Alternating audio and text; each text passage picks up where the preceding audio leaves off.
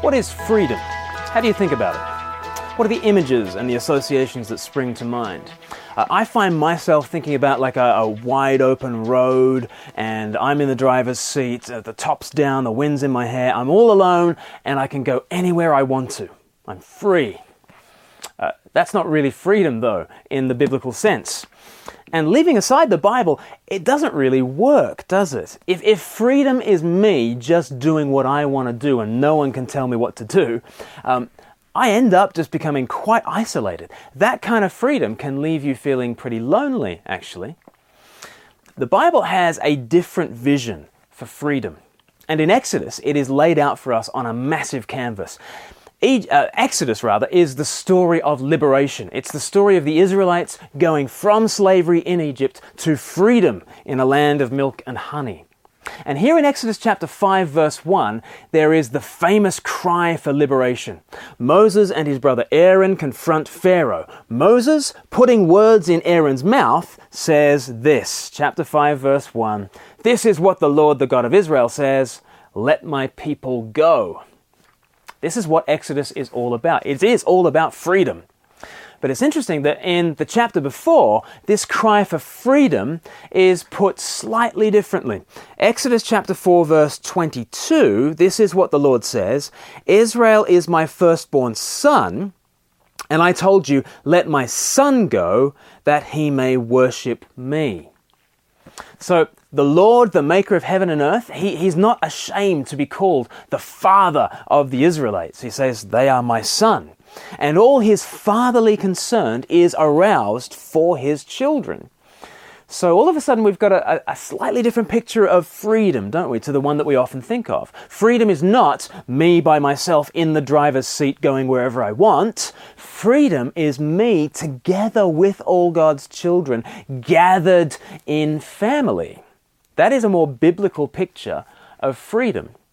And did you notice how the Lord says, Let my son go so that he may worship me? More literally, he says, Let them go that they may serve me. Once again, freedom is not the throwing off of all constraints. Freedom is being liberated from one kind of relationship, liberated into a household where we now serve our Father. As Bob Dylan once sang, you got to serve somebody. Maybe it's the devil or maybe it's the Lord, but you've got to serve somebody. That is the Bible's view, actually. There is just no such thing as a complete individual doing their own thing. No man is an island. Everyone belongs to one of either two households. You're either in the household of the father, serving him, or you're in the, in the slave's quarters, serving the devil. In Exodus, the devil is pictured for us in the person of Pharaoh. Pharaoh, like the devil, is only interested in works. He only focuses on what you can produce, on what you can perform. Being under his rule is slavery. We'll see more about this tomorrow.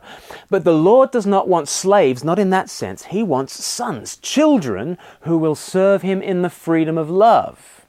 You see, whatever service the Lord inspires, it's the service of children, not the toil of slaves. And so the Lord is the original freedom fighter. And his cry is, Let my people go. That's why the Lord is known as our Redeemer. A Redeemer is literally one who pays the ransom price in order to release slaves. When the Lord says, Let my people go, there is a price tag. And for our ultimate redemption, there was an ultimate price that was paid. Jesus said of himself in Mark chapter 10 verse 45, For even the Son of Man did not come to be served, but to serve and to give his life as a ransom for many. This is how committed God is to our freedom.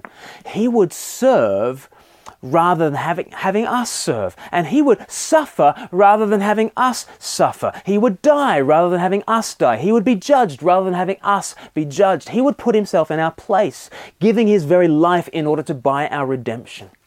Jesus proves just how very committed God is to our liberation. The God who said, Let my people go, would pay in death and blood for it to happen. Today, you will be tempted to think that freedom lies in being an individual, being your own man or being your own woman. Don't believe it.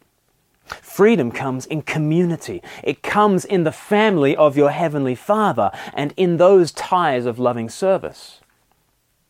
Today, you will be tempted by the world, the flesh, and the devil, and they will tell you that they are offering you freedom. Again, don't believe it. All they, all they will deliver is slavery.